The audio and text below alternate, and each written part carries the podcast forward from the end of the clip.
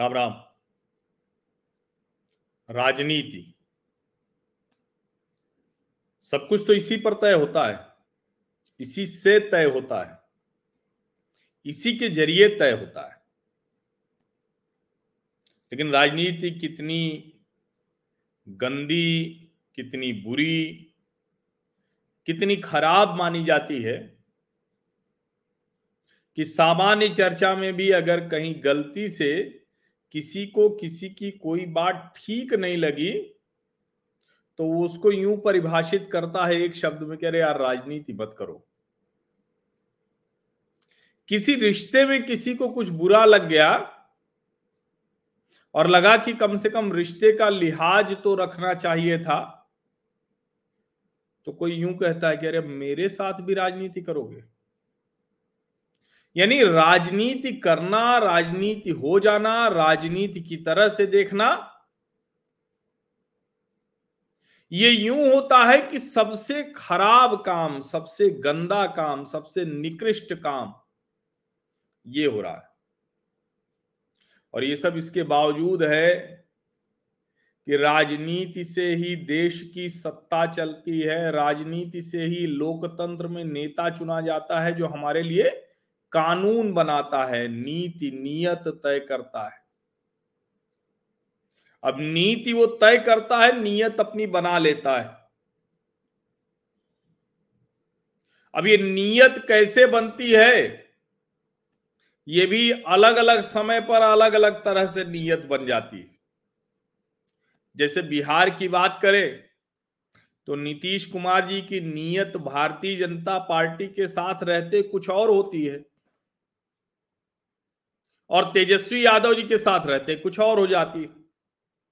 अब जब नियत कुछ और होती है तो नीति भी कुछ और हो जाती है।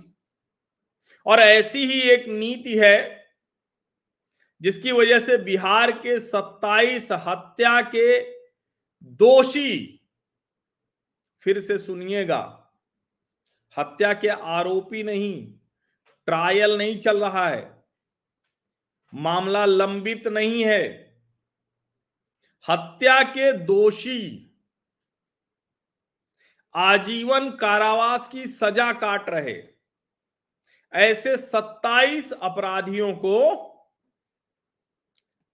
नियत बदली तो नीति बदली तो कारा नियम जो थे, यानी कारागार के जो जेल के नियम थे, जेल मैनुअल था, उसको बदल दिया। अब सरकारी कर्मचारियों की हत्या कर देने पर बिहार में उन्हें छूट मिल जाएगी। इस तरह से वो बाहर आएँगे। और अपराधियों को गले लगाने की राजनीति हो रही है। जब भारतीय जनता पार्टी के साथ थे नीतीश कुमार तो आनंद मोहन की रिहाई के खिलाफ हाई कोर्ट चले गए थे। और अब वो नीतीश कुमार मंच से कहते हैं राजपूत सम्मेलन में कि हम कर रहे हैं, जल्द ही आपको खुशखबरी सुनाएँगे। और खुशखबरी सुना दी। जनवरी में कहा था, सुना दी। आनंद मोहन सिंह एक नाम चर्चा में है, लेकिन 27 लोग हैं। 27 हत्या के दोषी बाहर निकल रहे हैं। यानी जेल नियमावली 2012 में हुआ संशोधन। 27 ऐसे लोगों को बाहर निकाल दे रहा है। सरकारी सेवक की हत्या भी अब सामान्य हत्या हो गई। उच्च न्यायालय में फिर से याचिका गई है। हो सकता है कि उच्च न्यायालय कुछ कर दे। पत्नी जो जी कृष्णैया, जिन डीएम को पीट पीट कर मार डाला गया था, गाड़ी से उनकी एम्बेसडर से निकाल कर जो डीएम थे गोपालगंज के उनकी पत्नी कह रही है कि आनंद मोहन को फिर से जेल में डालो, लेकिन कौन डालेगा? राजनीति तो बड़ी खतरनाक होती। भारतीय जनता पार्टी तो वैसे भी बिहार में जातीय राजनीति का खामियाजा ही भुगत रही है। लेकिन मूल रूप से भारतीय जनता पार्टी इस राजनीति की पक्षधर नहीं है। और यहाँ ये बात उसके पक्ष में कही जानी चाहिए।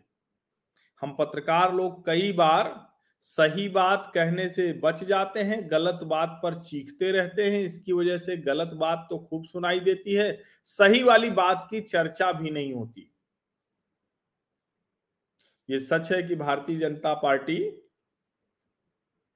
हर जाति का वोट लेने के लिए जातीय नेताओं को, सबको वो भी आगे बढ़ाती है। लेकिन यह भी सच है कि भारतीय जनता पार्टी किसी भी अपराधी को जाति के आधार पर, धर्म के आधार पर आगे नहीं बढ़ाती। और आगे बढ़ाना तो एक बात है। उत्तर प्रदेश और बिहार, जो देश के बड़े राज्य हैं और जिन दोनों ही राज्यों में जातीय दुर्गंध बहुत ज़्यादा फैली बताई जाती है, उसमें मैं खुशनसीब हूँ कि मैं उत्तर प्रदेश से आता हूँ, जहाँ जातीय दुर्गंध पर भारत जो कहते हैं ना, लोकतंत्र के एक पैमाने पर विजय पाली है। हर पैमाने पर जाति दुर्गंध खत्म हो गई, ऐसा नहीं है। लेकिन लोकतंत्र वाले पैमाने पर उत्तर प्रदेश के लोगों ने जाति दुर्गंध पर बहुत हद तक विजय पाली अब जाति दुर्गंध पर विजय पाई तो जरा आगे देखिए। उत्तर प्रदेश के मुख्यमंत्री पर आरोप लग रहा है और कहा जाता था ना, आरोप तो लगता था भाई कम्युनल है ये। तो एक कम्युनल मुख्यमंत्री है, एक सेकुलर मुख्यमंत्री है। योगी जी अपराधियों को निपटाने की वजह से लोगों के निशाने पर है। और नीतीश कुमार अपराधियों को गले लगा लेने की वजह से भी निशाने पर नहीं है, लिपटा ले रहे हैं अपने साथ। कोई बोल नहीं रहा है। और एक बड़ा वर्ग, चूँकि भारतीय जनता पार्टी का समर्थक मतदाता वर्ग है, मैं नहीं जानता हूँ सत्ताईस में क्योंकि जो लिस्ट आई मैंने वो देखा था, लेकिन उसमें ध्यान से नहीं देखा, पता नहीं कोई अगर ब्राह्मण भी हो, उसके लिए भी कुछ लोग छाती फुला के घूम रहे हो। लेकिन मैं कह रहा हूँ कि चाहे उसमें किसी जाति, हिंदू किसी जाति का हो या मुसलमान कोई हो, कुल मिलाकर, इससे बुरा उदाहरण कुछ नहीं हो सकता। लेकिन आप लोग तो सोचिए ना लोकतंत्र में। जिस भी जाति के हों, जिस भी धर्म के हों, मज़हब के हों, पंथ के हों, आप सोचिए ना कि राजनीति तो सीधे सीधे दिख रही है। अपराधियों को निपटाने की और गले लगाने की। अब आप किस वाली राजनीति में रहना चाह रहे हैं? गले लगाने वाली राजनीति? तो भैया अपराधी अगर नेता के गले मिलेगा तो फिर तो गला कटेगा तो उसमें हमारा आपका भी गला शामिल हो सकता है। और अगर अपराधी निपट जाएगा तो हमारा आपका गला तो बचा ही रहेगा। ये कोई बहुत रॉकेट साइंस नहीं है, मैं कोई अजूबा बात नहीं बता रहा हूँ मैं सिर्फ़ आपको यूँ बता रहा हूँ कि आपके मन मस्तिष्क में अच्छे से ये बैठ जाए। दोनों पड़ोसी राज्य हैं। दोनों में अपराधी माफिया का वर्चस्व रहा है। दोनों में अपराधी माफिया को समर्थन देने वाली पार्टियाँ भी रही हैं। दोनों में जातीय हिंसा भी होती रही है, जातीय अहंकार, जातीय दम्भ भी रहा है। लेकिन एक भगवाधारी आता है और जिसको लेकर हम सबके मन में आशंकाएँ थी, मेरे मन में भी आशंका थी, मैं इसको साफ़ साफ़ कहता हूँ।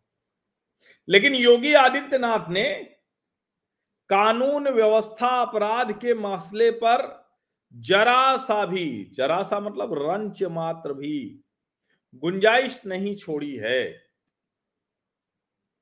आरोप तो लगाने को लगाता रहता है, कोई भी लगा देगा। कई लोग ठाकुर बदमाशों की लिस्ट निकाल कर दिखाने लगते हैं कि देखिए, योगी आदित्यनाथ क्या कर रहे हैं।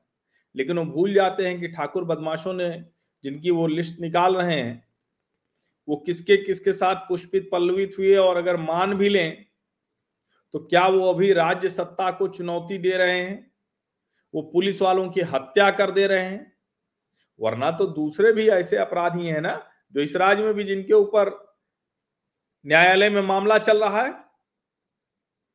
लेकिन हमें आपको ये सोचना पड़ेगा, तय करना पड़ेगा कि अपराधियों को निपटाने और गले लगाने की राजनीति में से कौन सी राजनीति हमें आधुनिक समाज में सम्मान के साथ रहने का अवसर देगी।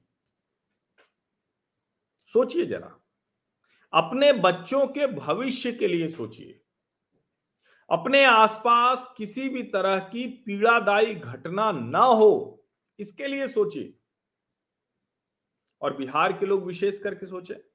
उत्तर प्रदेश के लोगों ने तो सोचा इसीलिए दोबारा सरकार बना दी। पहली बार भारतीय जनता पार्टी की बनाई थी, तब योगी चेहरा नहीं थे। इस बार तो योगी के चेहरे पर भी सरकार बनाई। और योगी के चेहरे पर सरकार बनाई तो वो वही है जो बयान तो विधानसभा में अखिलेश यादव के आरोप पर आया। लेकिन योगी आदित्यनाथ ने करके तो उसे पहले से दिखाया है कि माफिया को मिट्टी में मिला देंगे। और सुशासन बाबू कह रहे हैं कि हम उसको मन से मिला लेंगे। इधर मिट्टी में मिला रहे हैं, इधर मन में मिला रहे हैं। मन मिल रहा है अपराधी और सुशासन बाबू का।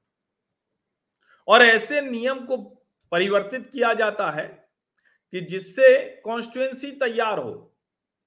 लोग आरोप लगाते हैं कि योगी आदित्यनाथ इसलिए जो मुस्लिम अपराधी हैं, उसको मरवा दे रहे हैं। ये अलग बात है। कि वो कतई ये नहीं बताते हैं कि कोई भी ऐसा जाति धर्म का अपराधी है, वो जो बचा तो है नहीं। थर्टी सेवन परसेंट कुल एनकाउंटर्स में से मुस्लिम है, लेकिन दूसरे लोग भी तो हैं। और हम इसको छोड़ ही दें, ये वाली बहस तो छोड़ ही दीजिए। मूल बात यह है कि अपराधियों को गले लगाना और अपराधियों को निपटाना, ये जो बेसिक फ़र्क है ये जो मूल अंतर है,